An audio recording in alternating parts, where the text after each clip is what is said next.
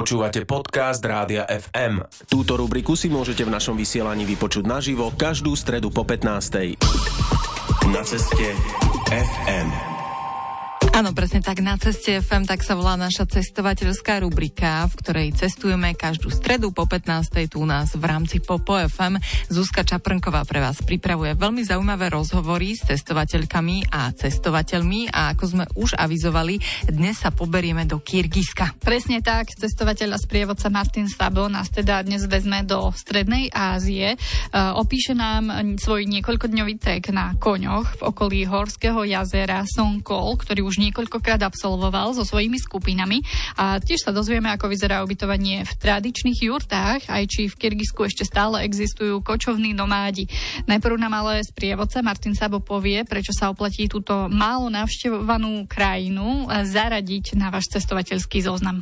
Kyrgyzsko je krásna krajina a ja som zvykol tak opísať, že také Švajčiarsko strednej Ázie.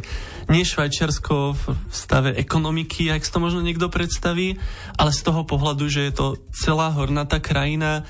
Keď si otvoríte akúkoľvek mapu Kyrgyzska, tak naozaj, že všade sú hory. Takže je to krajina hlavne pre trekových nadšencov, ľudí, ktorí radi chodia po horách. Naozaj vo všetkých častiach krajiny máte veľa možností, kam sa dá ísť a sú to teda krásne, obrovské hory. Najznámejšia 7000 je na juhu krajiny na hranici s Tadžikistanom. Tá zrovna už nie je v Tianšane, tá je v Pamíre, ktorý ako tiež jedno z veľkých pohorí čiastočne zasahuje do Kyrgyzska a teda chodí sa aj k nej a chodia aj horolesci na vrchol tohto piglanina. Ale ty si tam robila aj iné aktivity, ako napríklad jazda na koni niekoľko dňová. Ako to vyzerá? Je viacero častí Kyrgyzska, kde môžete jazdiť na koňo. Ja som viackrát jazdil pri jazere Sonkol.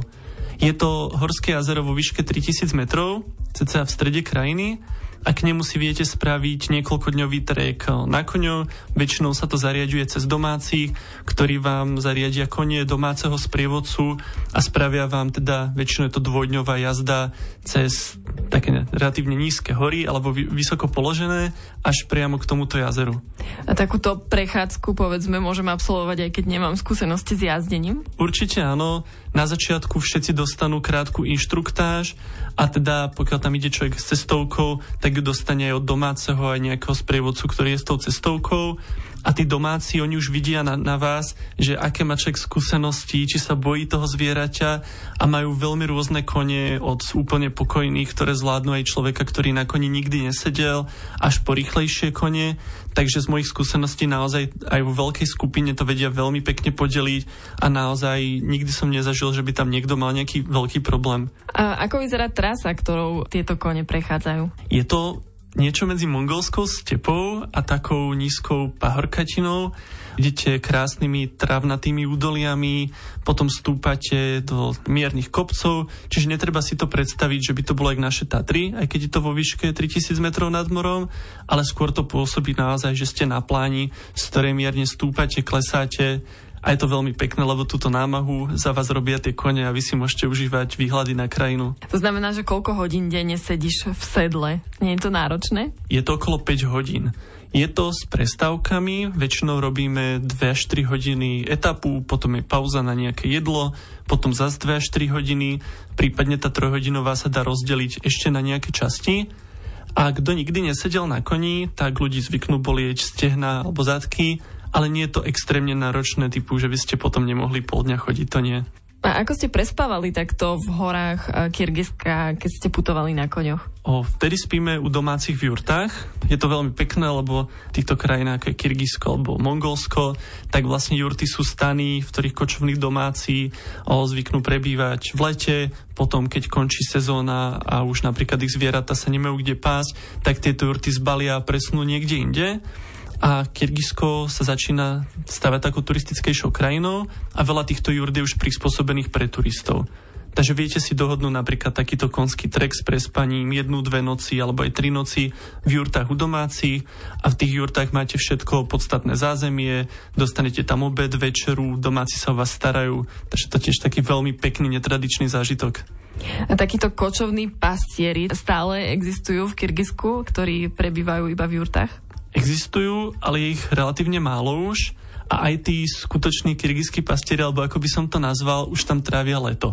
Málo kto trávi v tých jurtách celý rok. Ono aj v minulosti zvykli v týchto vyššie položených oblastiach tráviť leto možno mesiace okolo a aj tak putovali, kočovali niekde nižšie. A teraz už je to tak, že veľa domácich, aj tých, čo stále sa starajú o zvieratá, tak keď je zima, tak idú niekde do mesta alebo k mestám a buď majú niekde už bývanie napríklad v Biškeku hlavnom meste alebo v nejakom menšom meste pod horami. A akí sú Kirgizy? Sú to príjemní ľudia, veľmi milí z mojich skúseností, pohostinní, v Kyrgyzsku ja som s ľuďmi asi nikdy nemal žiadne problémy. Je to chudobná krajina. Občas to cítiť aj z toho, aké témy ľudia riešia, o akých problémoch rozprávajú a možno aj práve preto, že to chudobná krajina, tak pokiaľ majú peniaze, radi sa tým vystatujú trochu. Napríklad mi viacero šoférov, keď sa tam niekde presúvame a rozprávam sa s domácimi o ich živote, tak mi rozprávalo o svadbách a sa tak zvykli vystatovať, že on zarezal na svadbu 19 koní a jeho sused iba 17 a takéto veci a tým ako keby dávajú najevo ten nejaký svoj majetok alebo že koľko investovali napríklad do svadby syna a cery. Kyrgyzsko sme navštívili dnes v rámci rubriky rubriky na ceste FM a ešte v tomto rozprávaní s Martinom Sabom budeme pokračovať, ale zahráme si teraz tematicky aj pesničku. Bude to kyrgyzská pesnička od nášho kolegu Potkana, ten nám pomáha s tým výberom hudby. No a budeme počuť pesničku, v ktorej sú vysamplované újevky z národného eposu Manás. To je najväčší existujúci epos na svete, ktorý má 550 tisíc veršov a na porovnanie Homerová Iliada s Odiseou má dokopy 17 tisíc veršov. Mm. No a muž muži, ktorí tieto verše vedia recitovať na spameť, sa volajú manasči, čiže prednášatelia eposu o Manasovi a jeden taký aj vysamplovaný v úvode následujúcej pesničky. Na ceste FM. Ďakujeme kolegovi Potkanovi za tento hudobný tip. Jeho hudbu Sveta FM, kde si môžete vypočuť o mnoho viac world music, si môžete naladiť aj dnes večer na vlnách Rádia FM. No a späť k našej cestovateľskej rubrike Na ceste FM. Tu pre vás pripravuje Zuzka Čaprnková a spolu s dnešným hostom, cestovateľom a sprievodcom Martinom Sabom nás zobrali do Kyrgyzska. Pôjdeme sa ešte pozrieť do hlavného mesta Biškek a Martin nám priblíži že aké problémy riešia mladí ľudia žijúci v Kyrgyzsku. Dozvieme sa, čo ponúka kyrgyzská gastronómia, aj aký tradičný pokrm Martinovi v krajine veľmi nechutil. A najprv nám Martin Sabo povie, na aké počasie sa vo vysokých horách Kyrgyzska treba pripraviť, aj aké prekvapenie tu už zažil. Zvyčajne tam chodím v júli, v auguste, keď je tam teplo, niekedy až veľmi teplo, ale presne počasie vo vysokých horách je veľmi nevyspytateľné keď som bol v 2019 v Tianšane v horách pri jazere Alakol, tak nás tam chytila snehová búrka uprostred leta. Bolo to iba pár dní potom, čo sme mali dole na nížine plus 35, že by vás ani nenapadlo, že príde nejaká strašná zmena. A pár dní na to v horách sme mali pod nulou a pri tomto horskom jazere sme chytili snehovú búrku a keď sme sa ráno zobudili, tak bolo asi 3 čtvrte metra snehu, cez ktorý sme museli prešlapávať, keď sme sa dostali do druhého údolia na opačnú stranu. To dokáže aj dosť skomplikovať cesty, keď si na takejto turistike. Ako ste to zvládli? Bolo to dosť náročné, museli sme sa viacerí striedať vpredu, ktorí sme prešlapávali trasu, aby sme sa vlastne celá skupina dostali na druhú stranu. Bolo to iba pár hodín, keď už sme klesli nižšie, niečo pod 2500 metrov, tak tam už sneh nebol, takže vyslovene to bolo v tej vyššej oblasti. A teda je to taký príklad toho, že do týchto hôr musí ísť človek naozaj pripravený oblečením, výbavou, aby bol schopný v takýchto situáciách nejak na to reagovať. Ako vyzerá hlavné mesto Biškek? Biškek je relatívne veľké mesto, má už niečo okolo milióna obyvateľov ale nie je pre mňa veľmi vnímočné, nenachádza sa tam veľa nejakých historických pamiatok, ale má niečo do seba a je dobre určite ten Biškek aspoň na deň, dva vidieť. Nachádza sa tu napríklad veľký bazár, on sa volá Ož bazár podľa mesta, ktoré je na juhu krajiny a v tom bazáre zažijete takú typickú orientálnu atmosféru.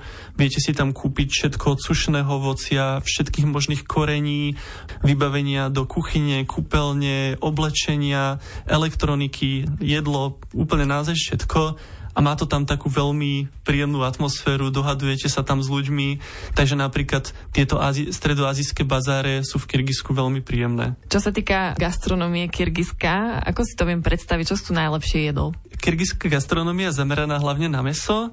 Súvisí to s tým, že v minulosti, keď sme sa bavili, tak veľa domácich žili ako nomádi, putovali so zvieratami, takže rôzne či jahňacie alebo hovedzie mesové jedla nájdete skoro po celej krajine. Tým, že krajina je hornatá, nie je tam toľko polnospodárskej pôdy, tak eh, stále tam prevláda tá živočišná výroba a rôzne teda jedlá, ktoré majú meso, mesové polievky a napríklad je to jedna z krajín, kde vám ponúknú, pokiaľ si objednáte v reštaurácie konské meso napríklad. Chutnal si ho? Ako chutí? O, raz som ho chutnal s cestovinou, ale veľmi mi to nechutilo. Bolo to veľmi tuhé, zvláštne. Existuje v Biškeku aj nejaký nočný život?